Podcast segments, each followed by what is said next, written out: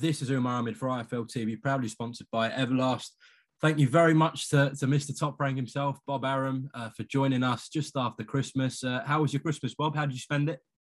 We were up in Aspen uh, with a lot of snow, but it was beautiful. And but uh, the air is very, very thin up there because it's uh, 8,000 or more feet above sea level. So it's, uh, you know, it's, uh, it's tough breathing, but uh, it's beautiful, beautiful place. It's good to hear. So I'm sure you uh, managed to keep your mind off boxing for a few days. Yeah, pretty much. Well, uh, let's uh, discuss top ranks here. How, how would you sum it up uh, 2020 on for top rank, Bob? I think it was a good year, very successful year. We were able to produce terrific uh, fights for both ESPN and Sky. Uh, and uh, I think we got a good handle going forward uh, with some of our stars and the great young talent that we have uh, in top rank. Uh, so I would give it a really good B plus type of year. And uh, I think uh, the next year, uh, God willing, will be better. You mentioned the uh, the move with Sky Sports, obviously a massive change for us where Matchroom left Sky Sports and, and Boxxer and yourselves in, in top rank jumped on board with Sky. How important was that for you guys at top rank to, to get that deal done with Sky Sports? Because I know you value the UK market a lot, Bob. Yeah, well, other than the United States, uh, which includes uh, uh, Canada uh, within our footprint, uh, the next important market as far as boxing is concerned is the UK. And now that we're established uh, providing content for Sky, that helps give a complete roundness uh, to our program. We've already, you know, done extraordinarily well in Japan, uh, and uh, but the UK market has eluded us until we were able to make the deal with Sky. Cool. So, in terms of the US, what was the feedback like from ESPN about this year? About what? Like just just the year that Top Rank had. What was the, the feedback from ESPN? I, I, I, as far as ESPN is concerned, they're pretty transactional. So they don't look at it as a whole year. They look at it event by event. And uh, we received compliments uh, from uh, the top executives uh, pretty much throughout the year on the events that we were putting on. So I think uh, ESPN was very, very satisfied uh, with the product that we gave them. Well, let's talk about some of the, the major events that ESPN saw. Fury Wilder 3, many described it as one of the best fights, not just in the heavyweight division, but just one of the best fights they've seen recently. How do you reflect on it, Bob? Still get the tingles when I think of it. I mean, it's that fight was like the thing, a movie, a producer uh, on a boxing movie uh, would think of doing. Guys going down, big guys going down, getting up, putting the other guy down. I mean, it was as exciting a heavyweight fight as you could get. Uh, and, uh, uh, you know, and particularly since our guy won, it made it even better. But uh, that, that certainly was a highlight of the year definitely it was. And as we're on the theme of Tyson Fury, um, I spoke to his UK promoter, Frank Warren, a few days ago.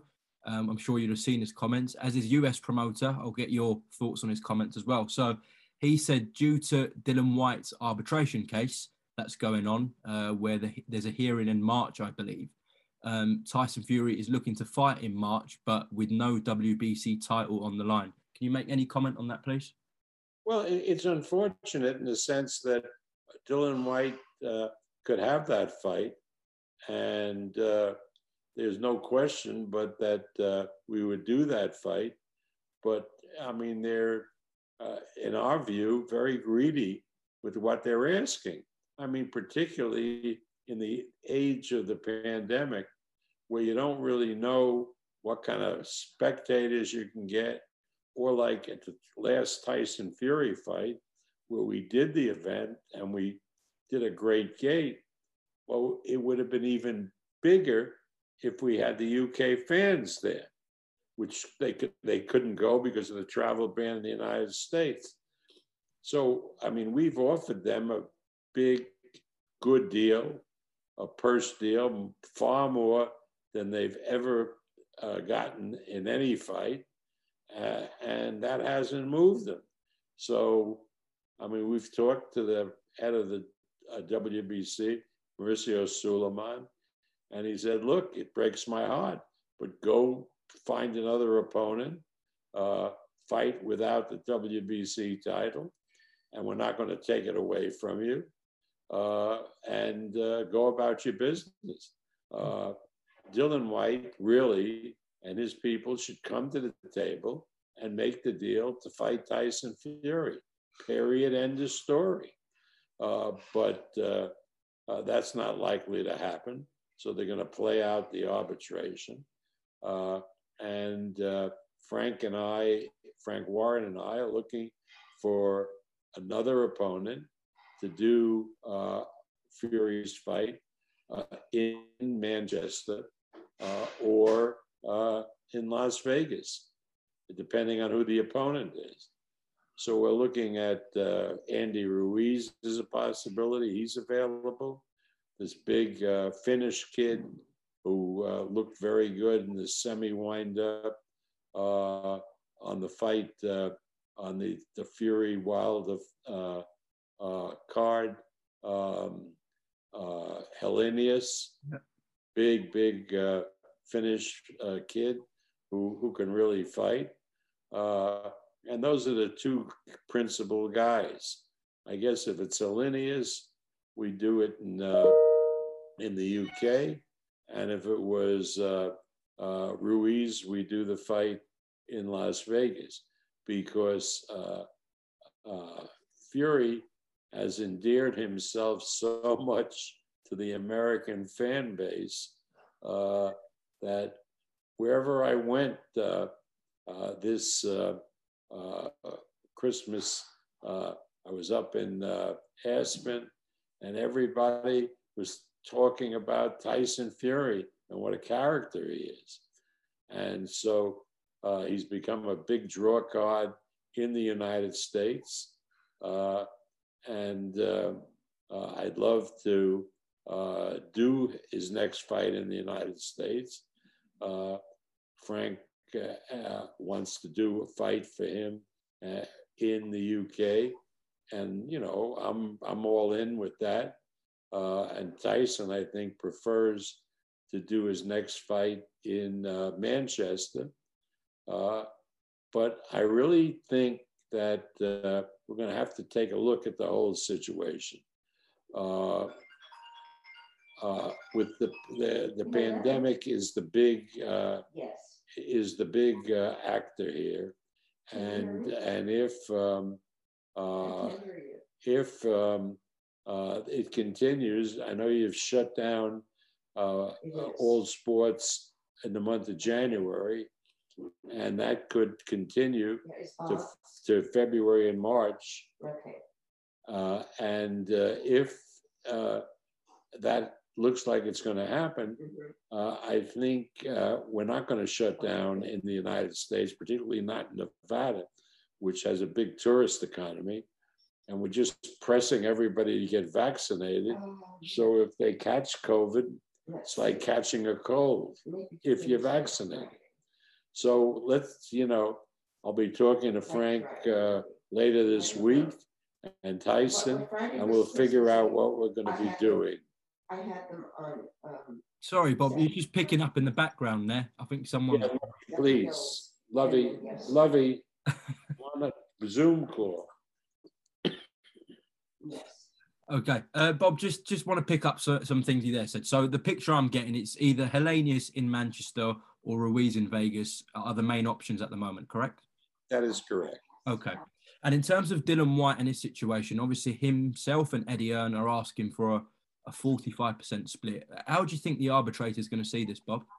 I, you know, I again, I don't, I, I, you know, I believe that from what I know about the case, uh, that he doesn't have much of a case, and what he should do is now come to the table and work out a deal for the fight to happen. Uh, you know, I'd like that fight to happen, happen in the UK. Frank has a place in Cardiff that we can put it on. Uh, and, uh, you know, if he thinks he can win, which I assume he doesn't, but if he thinks he can win, let him win and become the WBC champion and stop crapping around uh, with arbitration and uh, looking to push for the biggest dollar. Uh, you know, uh, Tyson is the big attraction. Nobody has heard in the United States of Dillian Whyte, really. Uh, and uh, I think we've offered him a deal of 25% with a guarantee and let him negotiate for that. But again, he says he wants uh, uh, eight figures, you know, over 10 million, which is like out of the question. I don't know what he's talking about. Okay. Is it hard to, to negotiate at the moment, obviously, though, because the WBC haven't determined the split? So is that a problem at the moment? No, the WBC, you know, would be talking about a 20 or 25% for the challenger and 75, 80 or 75 percent for the uh, uh, for the uh, for the champion, but let him come to the table with a with a, a, a normal, you know, type of negotiation. Not saying that he wants uh, eight figures. And who would that deal be done with? Because we know Dillian Whyte's a free agent. So are you asking Dillian's people to come directly to you? Yeah, Tyson. I mean, uh, Todd has been talking uh, to a guy named Jay. Yeah. Uh, and some representative in the United States. And I would look for them, you know, quit the crap and just let's sit down and have a Zoom call and see if we can put it together. Because nobody wants litigation, you know. You know, just as soon fight Dillian Whyte as Salinas or Andy Ruiz and get it done. And if Whyte thinks he can beat uh, Fury, then uh, he, you know, nobody's asking him for any options or continuation. Then he's a free agent and the world champion, and then he can do a unification with the winner of uh, Usyk and Joshua. I mean, you know, but uh, but I I'm afraid they're looking at this as their last hurrah, and they want to grab as much money as they can. Well, that's makes it a tough negotiation. And for that offer that you did send them, I believe you said it was a 25% split. Did you hear anything back from them? Yeah, they want $10 million. We want uh, we want a, you know, to guarantee them five million or five and a half million dollars against the percentage. And they want, they, they said you got to start at eight, at eight uh, numbers. You got to start at 10 million, you know, and that probably is not enough for them. So they're just being greedy. And I mean, that's one thing that's really bad about boxing. Look at your purses that you've made throughout your, your career. Mm. I mean, this would be by far his biggest purse. We're prepared to pay it. Uh, and yet, you know, they're, they're just grinding it out. So we'll just have to fight. Tyson will just have to fight uh, for the Ring Magazine title. He'll save his sanction fee money. Uh, hopefully, he'll be successful. Uh, and then uh, uh, Usyk and Joshua will, will have fought, and the winner will be out there, and he'll go on to fight them, with or without the WBC title. So you know, the loser is going to be, uh, without any question, uh, Dillian Whyte. Okay, just my last point on that um, from what you've just said. So, at the moment, the situation seems obviously Fury's going to fight without the WBC, either in Vegas or uh, in Manchester against Ruiz or Helenius. Are you then saying that you will skip the WBC mandatory with Whyte and fight the winner of Usyk Joshua? Is that what you're saying? Sure. I mean, that would again, it's up to Tyson Fury. He's the guy doing the fighting. But yeah, of course, that's what he'll do. I mean, you know, again, we love the WBC. We love Mauricio Sulaiman, a great guy, but business is business. And if it goes this length, you know, and even if they're successful in uh, in this uh, uh, arbitration, uh, what are they going to end up with? Fighting some nonentity on a title nobody's going to care about. He's still Dillian Whyte. You know, Dillian Whyte's not a big attraction. Tyson Fury is a huge attraction, just the way Joshua has been a huge attraction. Okay, enough heavyweight talk. So uh, another event that I want to talk to you about that was a, a, big one for Top Rank was, of course, Terence Crawford and Sean Porter. Um, obviously, there was a bit of a, a, situation after where Terence said that um, he won't be renewing with Top Rank. How is that relationship left now, Bob, with you and Terence? Oh, he's, he's right. I mean, we've had a contract with him. He's lived up to his contract. We've lived up to our contract with him. Uh, we got him the Porter fight, which is a big victory. And now he's a free agent and he's going to look around for the best possible opportunity. Now, why should that be different in boxing than it is in any other sport? Hmm. In, you know, a baseball player, a football player, when he's out of his contract, is a free agent and he looks to make the best deal possible. And everybody says, fine, that's natural. Well, as far as Terence Crawford is concerned, it's natural. If we'll come up with the best deal, he's used to dealing with us, I'm sure it'll be acceptable to him.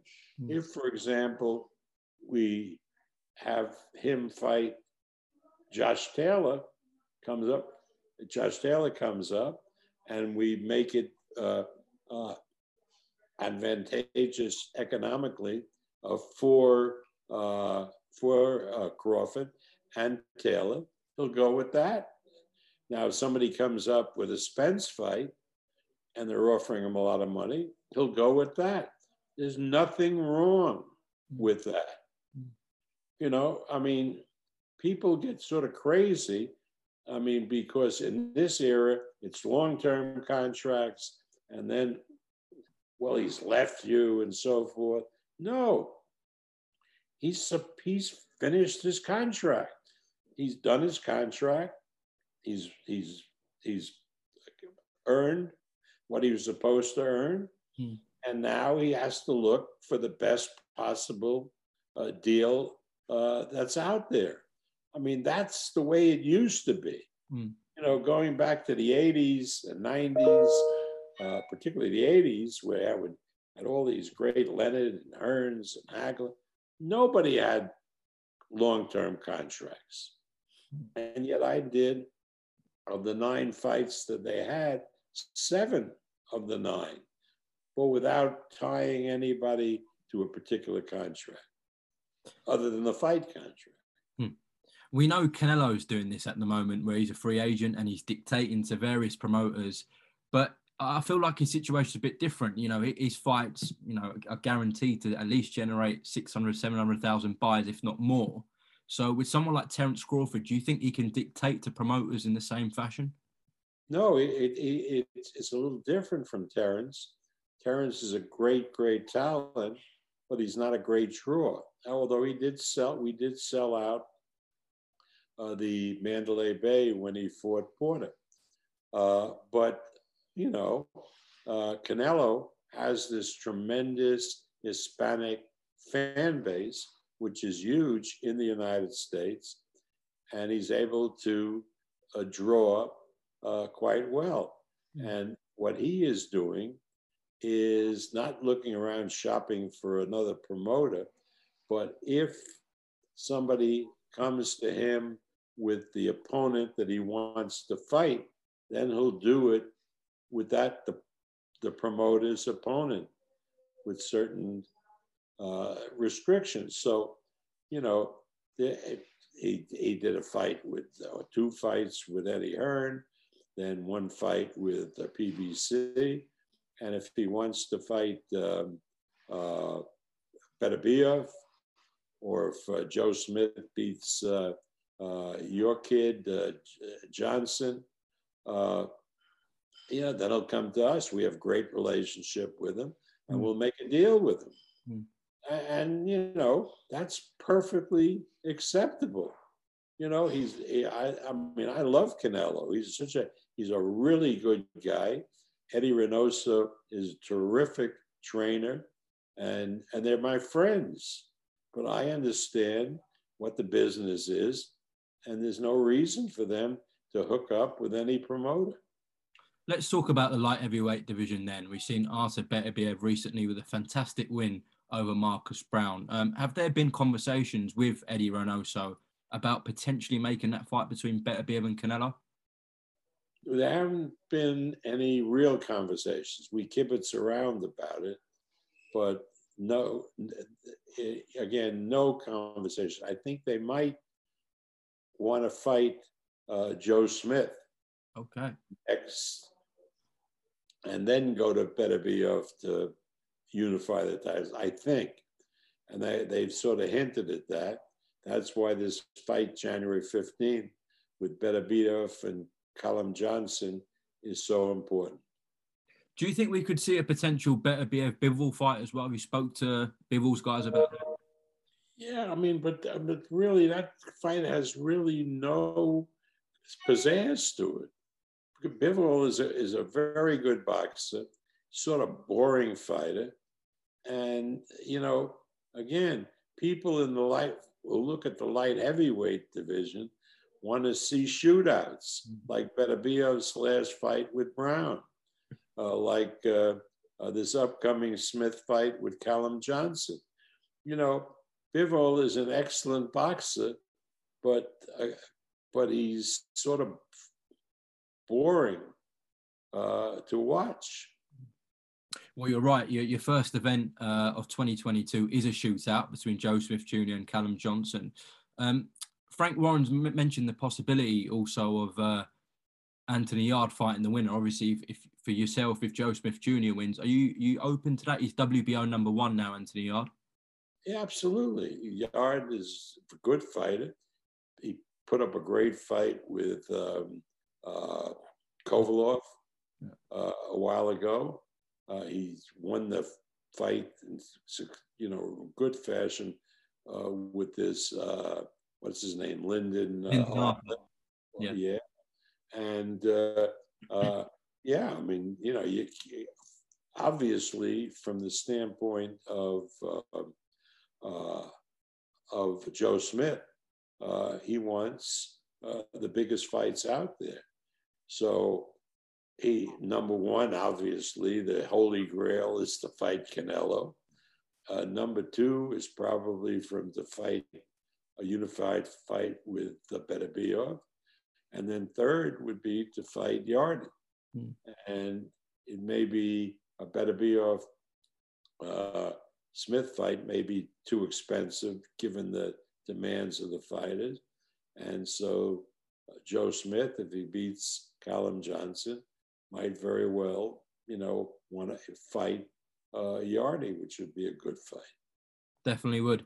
Let's talk about one of your favourites in Josh Taylor. So we know he's got his uh, upcoming defence of his undisputed titles in the UK. Now we've got a, a tricky situation in the UK. As you said in January, there'll be no uh, fights on in January in the UK. The British Border Control have ruled that. His fight with Jack Catterall's uh, in February, and that fight is very dependent on, on having a crowd. Obviously, he brings in ma- massive uh, numbers with the Scottish fans, etc. So, are we looking at a potential um, extension of this date, Bob, considering what's going on with COVID in the UK?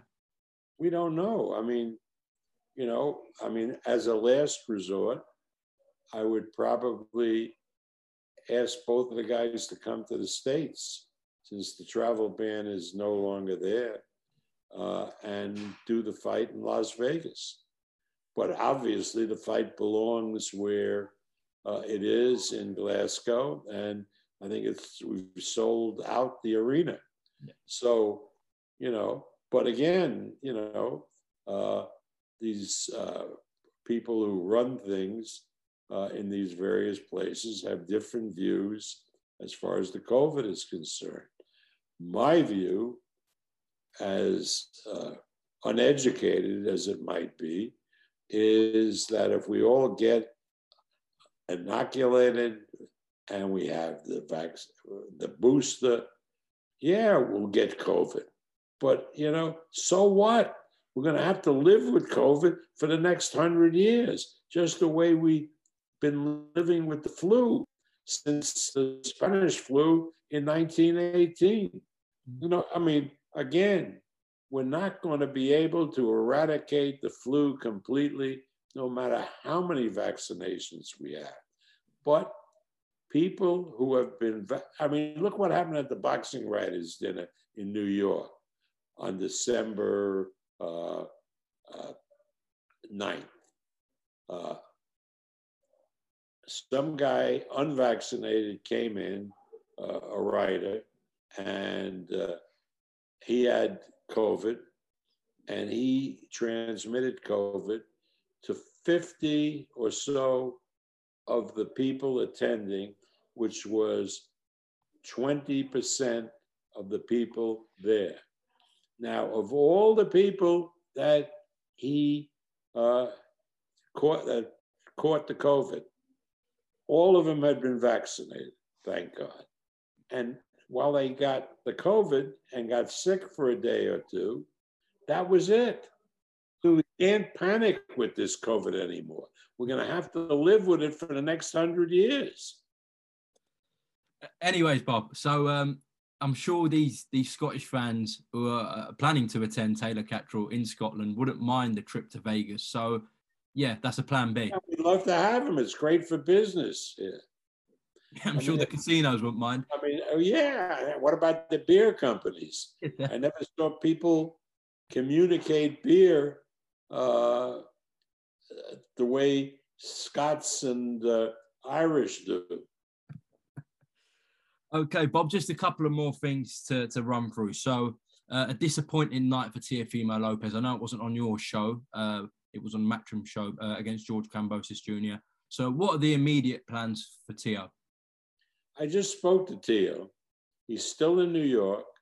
He hasn't gotten permission to travel because he apparently, which is again something that fighters have to avoid, he he he he he didn't go about going getting down in weight the way he should have. He got dehydrated. He had problems with his lungs and the esophagus, uh, and he almost died. Uh, so I've told him, uh, make sure you're okay. He thinks by the end of this week, before the new year, they'll give him permission to go back to Vegas. I'll meet with him and his father, and no more 135 pounds and fight at 140. Okay. Okay. Well, it would be an interesting move for him to to go to 140. He has to. He, I mean, you, I, I hate. I, the one thing I hate about the sport of boxing is is making weight mm-hmm. and people artificially because they think it gives them an advantage and it probably does fighting in a in a division which they really shouldn't be at they should be in a, in a higher division but everybody gets themselves down to, to fight in the lower division because they then have a size advantage over their opponent. Mm-hmm. Okay, well, Bob Lomachenko Commey was a, another great event for, for Top Rank, a fantastic uh, display from Vasyl Lomachenko and Richard Commey, who showed great art in there. Um, right. Now, you've mentioned the possibility of Lomachenko fighting Kambosos Jr. as a WBO mandatory. Where are we with that, with the WBO? Again, again, we have to get, get the COVID. you know, uh, right now, there's no lockdown in Australia. That fight would be huge in Australia. And if we did it on a Sunday afternoon, it would be prime time Saturday night in the United States. A lot of money there on the fight. But if we can't come in, go into Australia uh, because of the COVID, it's a non starter pretty much. But so we'll have to see. I really think the Kambosos people have uh, the best intentions to fight Lomachenko, and Lomachenko would like to fight Kambosos and would love to fight him in Australia. Uh, so we'll see. You know, there nobody is being recalcitrant. It's just a question of uh, what is the effect of the COVID regulations. Okay, okay. And uh, a final one to finish off. I'm going to bring it back to the heavyweight division. I think it's only right. Um, your rising prospect, uh, one of the best prospects in world boxing, obviously with you, with yourself, uh, is Jared Anderson, uh, causing a lot of noise in the heavyweight division. A big 2022 for him, Bob. Oh yeah, I mean he's the goods, and he's such a nice young man. A lot of fun. I mean, he's what you want in a prospect uh, there's not a mean bone in his body until the bell rings to start the fight. Uh, and then when the fight's over, he's just a happy-go-lucky guy. I mean, what a great personality, great smile. I mean, he is, he's the goods. And so hopefully uh, he'll be a real contender uh, by the end of next year. And Tyson Fury has already designated him as the next heavyweight champion. Yeah, he has. And uh, Jared's mentioned the likes of Filip Hrgovic and Daniel Dubois already. Yeah, uh, absolutely. Those are great fights. Yeah, definitely would be. Well, listen, Bob Arum, congratulations on a, another brilliant year for Top Rank. Appreciate all the time you've given IFL TV this year, and I'm sure we're going to catch up soon, a lot next year as well. Thank you. Thank you, Bob. This is a big year for me. Turn 90, you know, that's a big number. And, uh, but I want to wish you a very happy new year and we'll talk on the other side. Likewise, Bob. Uh, yeah, you got a nice little sing song uh, from someone special for your 90th birthday, didn't you? Yeah, wasn't that nice? yeah, that was incredible. Bob Arum, okay. thank you very much and Happy New Year to you as well. Thank you. Thank you too.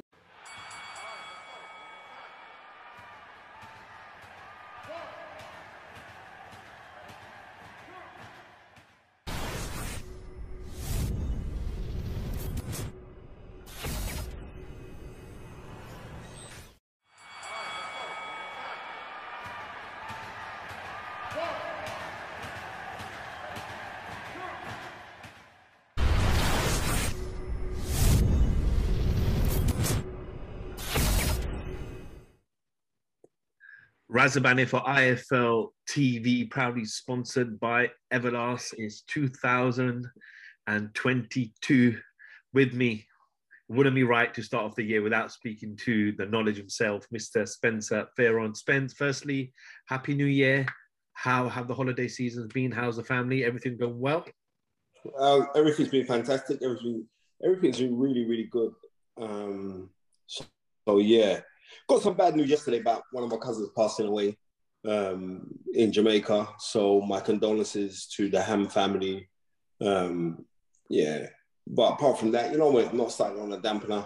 Um, I'm I'm grateful to be here, and even more so when you hear of so many people who are passing, you got to be grateful for life, my friend. No, absolutely, absolutely. Condolences to your family and friends. Uh, um, Spence, um, we haven't actually caught up for a little while, so there's quite a few little hot topics going on at the moment, or have been recently in boxing. Uh, I just want to start firstly. Uh, the board decided that there'll be no boxing in January. Uh, it was surprising to hear this for many people because obviously the government didn't ban any sporting events. The government, uh, well, football continues, darts continues, everything continues, but boxing. So were you a bit surprised with Robert Smith's um, obviously actions?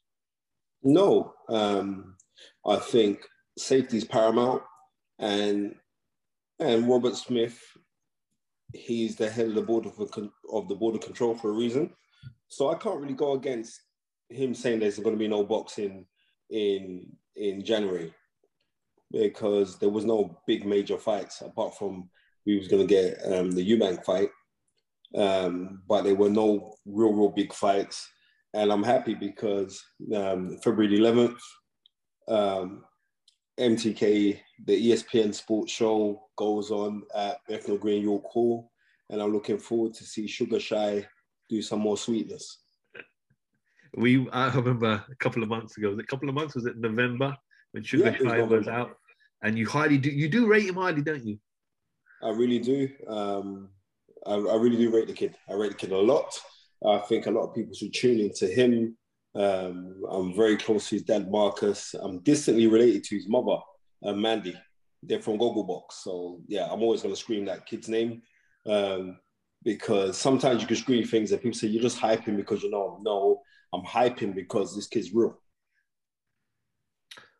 Spence, uh, as always, probably want to start off in the heavyweight division. Um, a lot happened. Anthony Joshua took the loss to Alexander Usyk.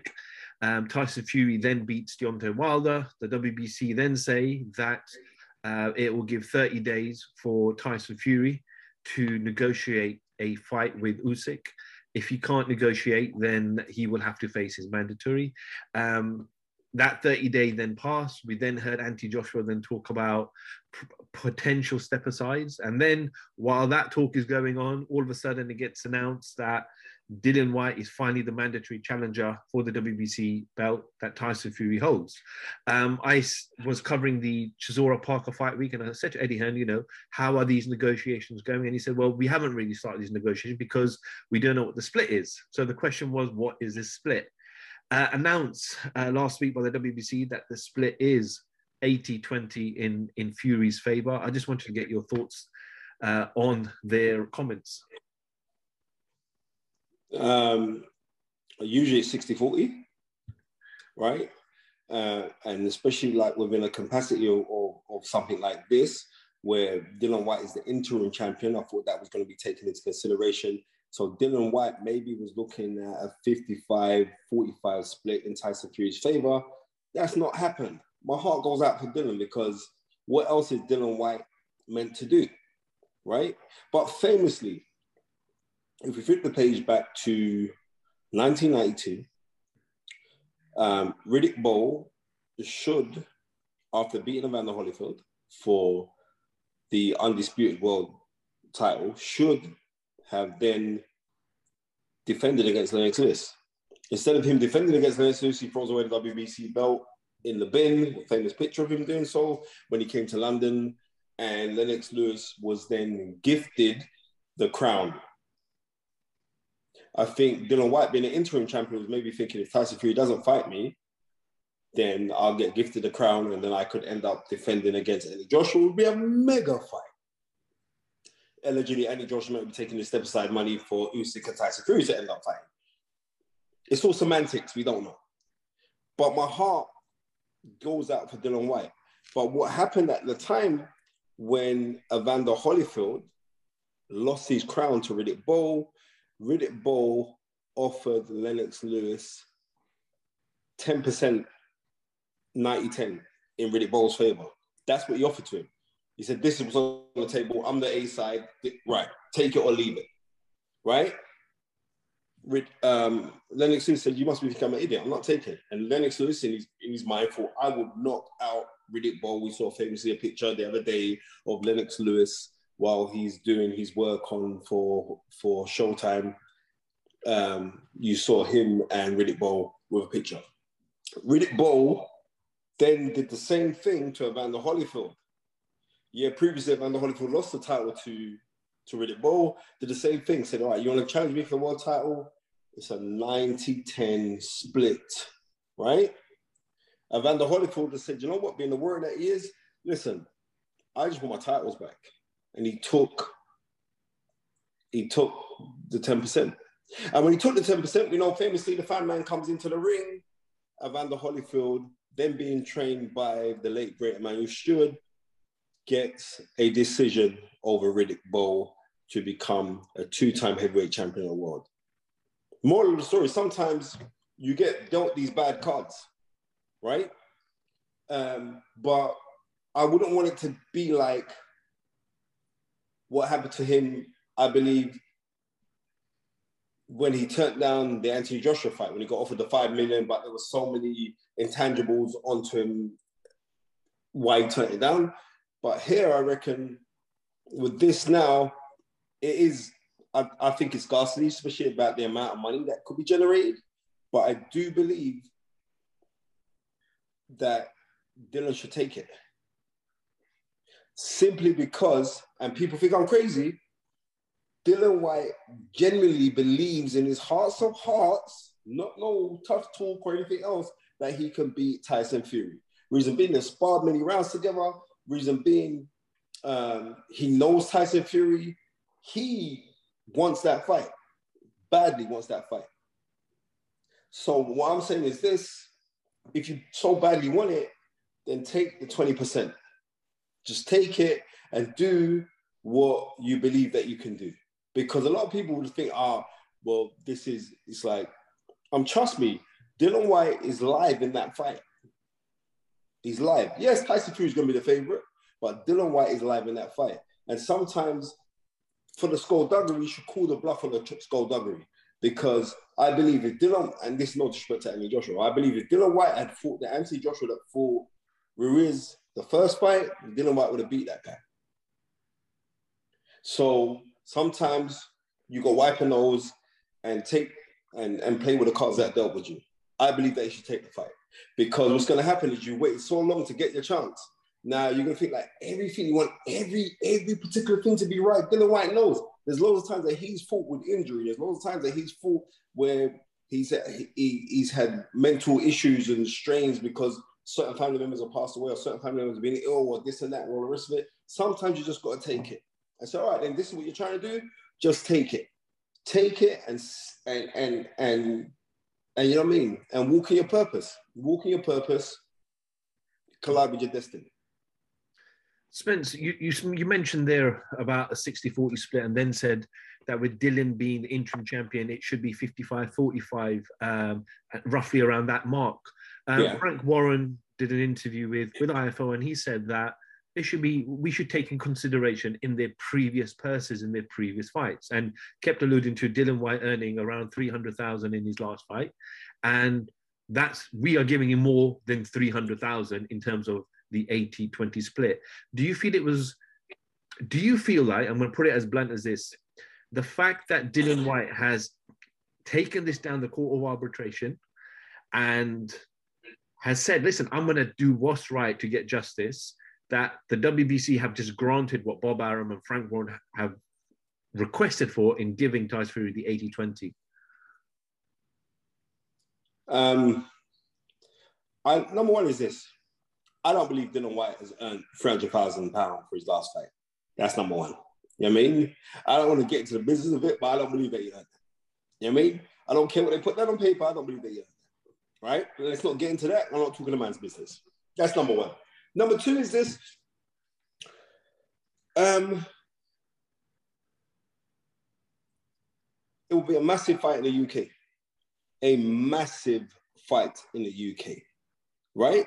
And given it, it's like, yes, Tyson Fury is the A side, but look at Dillian's resume.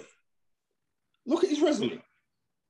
Go look at the guys on his, look at that. Parker, um, Browne when he was un, unbeaten, uh, um, Rivas. Go look at his resume.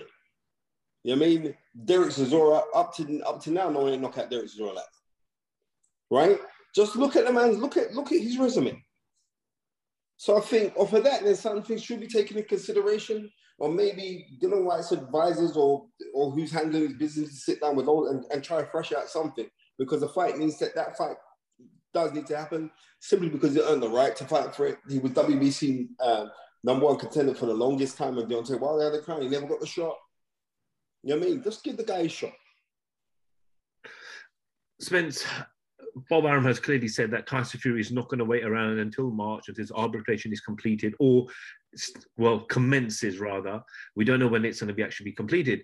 Um, and Tyson Fury will probably be in the ring with someone like Helenius or uh, an Andy Ruiz. Does Dillian continue to wait or does Dillian take an interim fight to keep his mind active, to keep his body and soul intact? Because this could drag on for a while. Uh, it will drag on for a while, but I don't, you know what? My heart goes out for Dillian Whyte.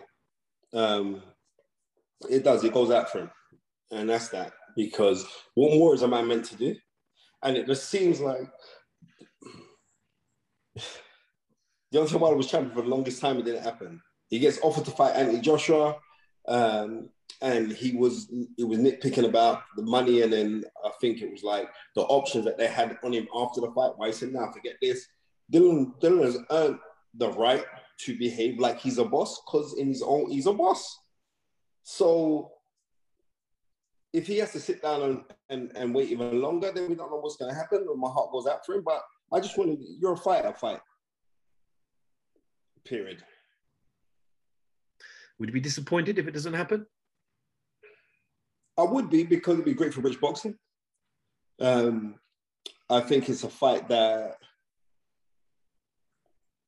I mean, boxing right now is buzzing in, heavyweight division buzzing. Um, but I think just for British boxing, to see two live wire British heavyweights go at each other, who are in their relative peaks, go at each other, then that can only be a good thing, right? And we we we have never we we have we, we ain't had that. We ain't had that when guys were in their peak peak. We had Bruno versus Lennox Lewis for the WBC title in Cardiff, Wales. Um, but could could I put my hands up and say those guys were at their ultimate peak? No, they wasn't. They were. I mean, one Bruno, even though he became world champion after that, was slightly past his peak, um, but it was still a good Bruno. And Lennox Lewis was trying to find his peak. So no, but here we've got two guys at their peak well, we look forward to see what materializes over the next couple of weeks, couple of months with regard to this. Um, Spencer, um, talking staying with the heavyweight division, Anthony Joshua. I know it was rumored. Is he going to get a new trainer? Is he going to go to America? Linked to all these different names. Um, he's been seen in Dubai training with uh, Anthony Wilson. Uh, I don't know too much about Anthony Wilson, if I'm really honest, but I'm chill, sure chill you probably people, man. Yeah, chill, chill. I'm gonna keep it 100. Chill, he lives out there, trains out there.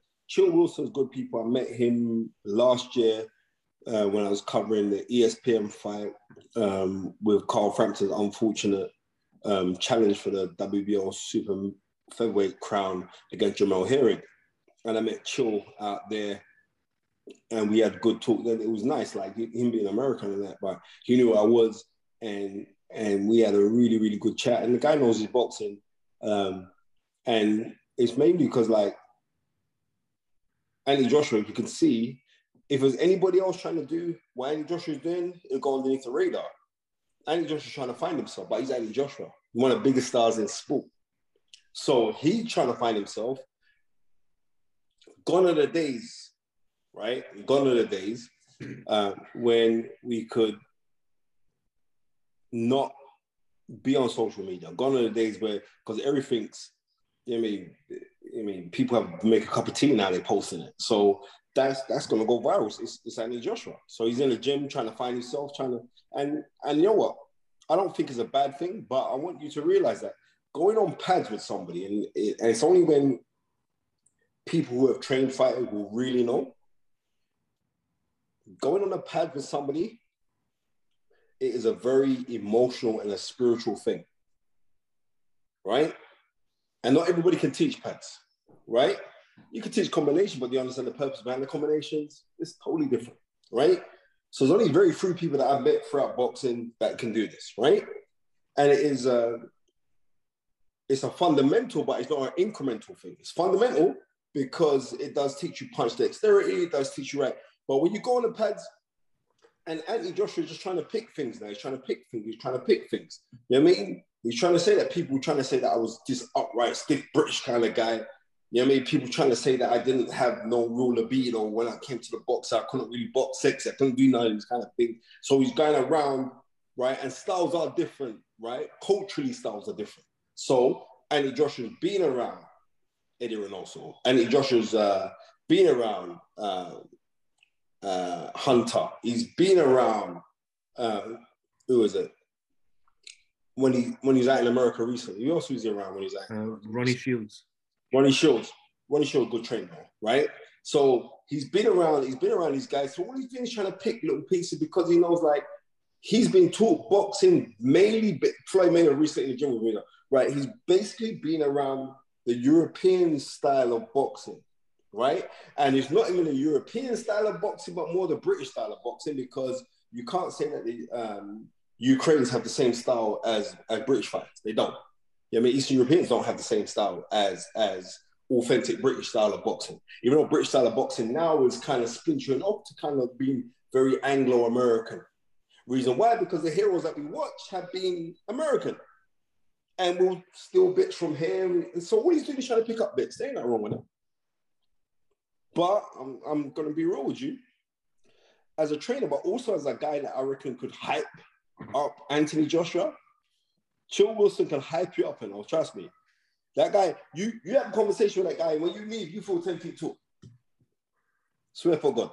Good, good people. But all he's doing is he's, he's trying to pick bits. I ain't knocking the guy for trying to pick bits, man.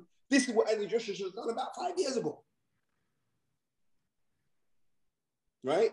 But the fear of the system, now we got to keep him here. Don't need to listen to none of that. So what happens? Your style becomes very authentic to British boxing, right? And then your scope of learning will be limited only to that. So I'm waiting for going out and trying, let me just try other things. You know I mean? Is anyone complaining? Wait, the next thing. Is anybody complaining that Tyson Fury is based out in America right now? Or oh, you got American training now, he's based out with the Kronk guys in, he's being taught now by Sugar Hill. Anybody complaining about that? So nobody should be begrudge Anthony Joshua for trying to find himself. He's trying to find himself mentally, spiritually, and fundamentally, he's out there trying to find himself. So we can't knock him. Spence, he hasn't officially said that he has left Robert McCracken, and he may go. He may well go back to Robert McCracken. But let me, let me just be hypothetical. He ain't going back. I don't believe so. If he doesn't go back, Eddie's made it clear the rematch with Usyk is is April May.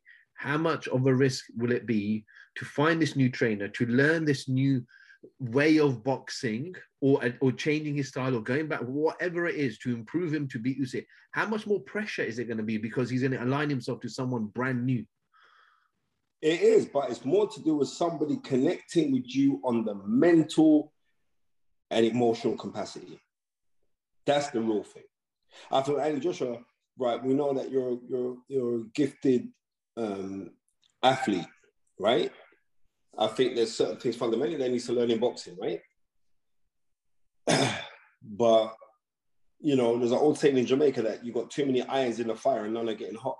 So maybe you could be going around trying to grab too much information too much. You know what I mean? Sometimes some you got to stick to the basics and and stick to the basic, but have a, just have a different perspective on the outlook of what you're going to do. Can Anthony Joshua do it? It's going to be difficult in that time because Usyk's a G. Let's call it as it is, right? But I truly believe it. Ali said, rude boy, I'm just gonna have it with you, but be smart with it. I believe that you can come out victorious. We'll wait and see. Um, Spence, Derek Chisora, as always, gives us entertaining fights. Gave us another great entertaining fight against Joseph Parker. I didn't speak to you about the fight. I know we spoke off camera uh, on the phone and stuff, but um, what a performance from Derek, firstly, uh, and obviously congratulations to Joseph for winning the fight. But how much has Derek got left in him? You know, Eddie Hearn is, is talking about a Deontay Wilder potential for Derek Chisora. Um, listen to me and listen to me good. Uh, pugilistic dementia is very real in professional sports, right? Or boxing. I've seen many guys who have been in hard fight after hard fight after hard fight, and are now, and those same guys are driving in their car, not knowing how to get home. So, would I want to see Derek Chisora continue to fight. As a person that's known Derek since he's been about 16 years old, no, I wouldn't. Right? But this is going to be the hypocrite in me. He may never ever be um, the bride and always the bridemaid, right? But he's one of those bridesmaids that stand out, right? Let's just be real. You know what I mean? You know, you go to a wedding, you see the bride, rah, she's hot, you know, have to get a number, right? like Derek Chisora, not me, I'm married, right? But I'll say Derek Chisora may be in that position. But I remember doing an interview with you and Johnny Nelson about three years ago when he gets knocked out by Dillian Whyte. And I was saying he's been a brilliant ambassador for boxing, but I'd like to see him call it a day. That was three years ago. Since within that, within that, right, within that three, within those three years now, you know I mean, he's had hard fights, he had losses in those fights, and and it's it has to take a toll on him. Has to take a toll on himself. But I think the thing with Derek Chisora is this: is like, and he's not. Go speak to Dave Courtney. I'll tell you, Dave. He's the guy who come in early to the gym. He'll watch the young kids do their bits. You know what I mean? And then he'll do his bits. Then he'll stay afterwards to watch the other guys in the camp spar. He's giving pointers. He absolutely loves the game, right? But sometimes certain people need saving from themselves.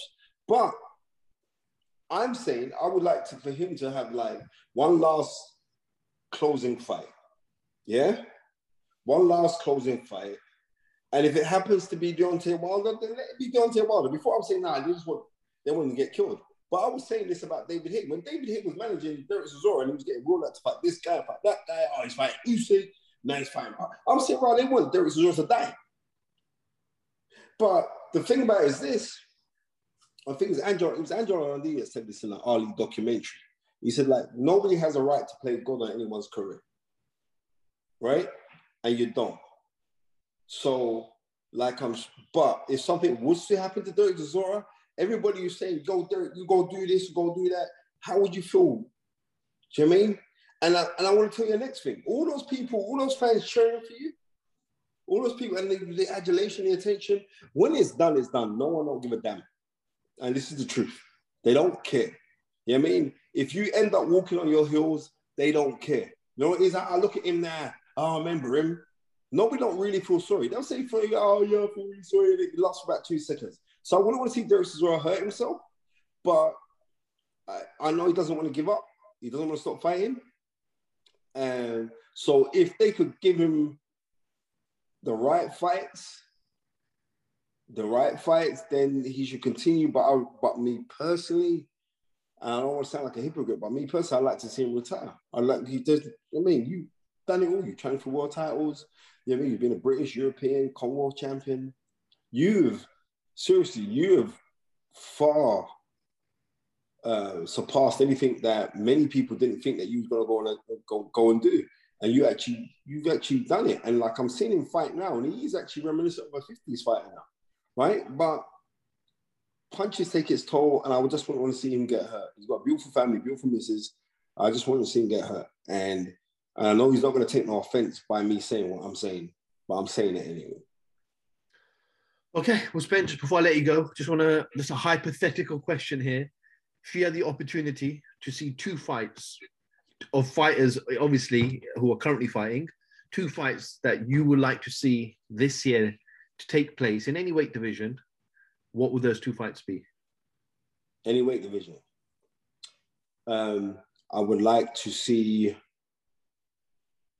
I'm gonna be biased on this one as well, but I like to see. I like to see um, Maxi Hughes, who, as far as I'm concerned, is the archetypal boxer. Forget that he was The archetypal boxer. I would like to see Maxi Hughes in with any of the, the world champions You know, he owns the IBO title, which is, is in comparison to minor title, right? I'd like to see him in with a Devin Haney. Uh, I'd like to see him in with a Tank, or even a Kambosos. I'd like to see him in with one of those guys. Um, simply, simply just because I've never seen someone say, "I just want to fight," and technically, he is one of the most improved boxers in the country. Technically, technically, I just like to look at the technique and the technique that is demonstrated by him is absolutely phenomenal. So I'd like to see that. Yeah, obviously, obviously, um, I would like to see an undisputed crown title fight. I would like to see for, at, at heavyweight. So I would like to see an undisputed champion, whether it be Tyson Fury fighting Usyk, because I think they'll hold all the belts. I like to see that fight. You know what I mean? I still like to see Joshua Joshua in with Fury. I still like to see Dillian Whyte in with Fury. So there's so many like which fight you want to go see? But the one fight that it seems like there's a gap in the catalyst of skills right now. It seems like there is a there's a there's a girth. Is Terence Crawford versus Errol Spence? You know what I mean? Three years ago now, everyone's going crazy, like, oh, we weren't too short, like, oh. But now it seems like Terence Crawford was so dominant in his display against Shawn Porter that the gap has now widened. And since the car crash, Errol Spence hasn't seemingly looked the same, but I would still like those two to, to, to, to fight for the simple fact that that would be for the the, the true undisputed um, welterweight crown, and it'd be reminiscent of September um, 1981 Sugar Ray Leonard versus Tommy Hearns. So that is why I would really like to see that fight. But there's many fights I'd like to see. But yeah, um, that that's the fight that I believe that should happen because that would be like a throwback to the 80s. And we've had great welterweight fights since um, Ray Leonard and Tommy Hearns but I don't think the ones that we've had have really lived up to the living up in the unifications. But I think that one will. I really do. Okay, Spence, always a pleasure catching up with you. It's our first of 2022. I'm sure there'll be many, many more of of these. Hopefully, more in person. Uh, we had a we had one what last month I think was it beginning yeah, of September. Yeah. Uh, but yeah, well, no doubt I'll see you on the 11th at your call. I'll be there. Um, I'm really looking forward to that show, and I want to say to everybody, I wish you all a prosperous 2022 because 2022 is actually for you. Grab this thing with two hands. You know what I mean? And and and live for the now. You know what I mean? Live for the now. Peace, two fingers. I'm out. Spencer Fearon, IFL TV. Thank you very much.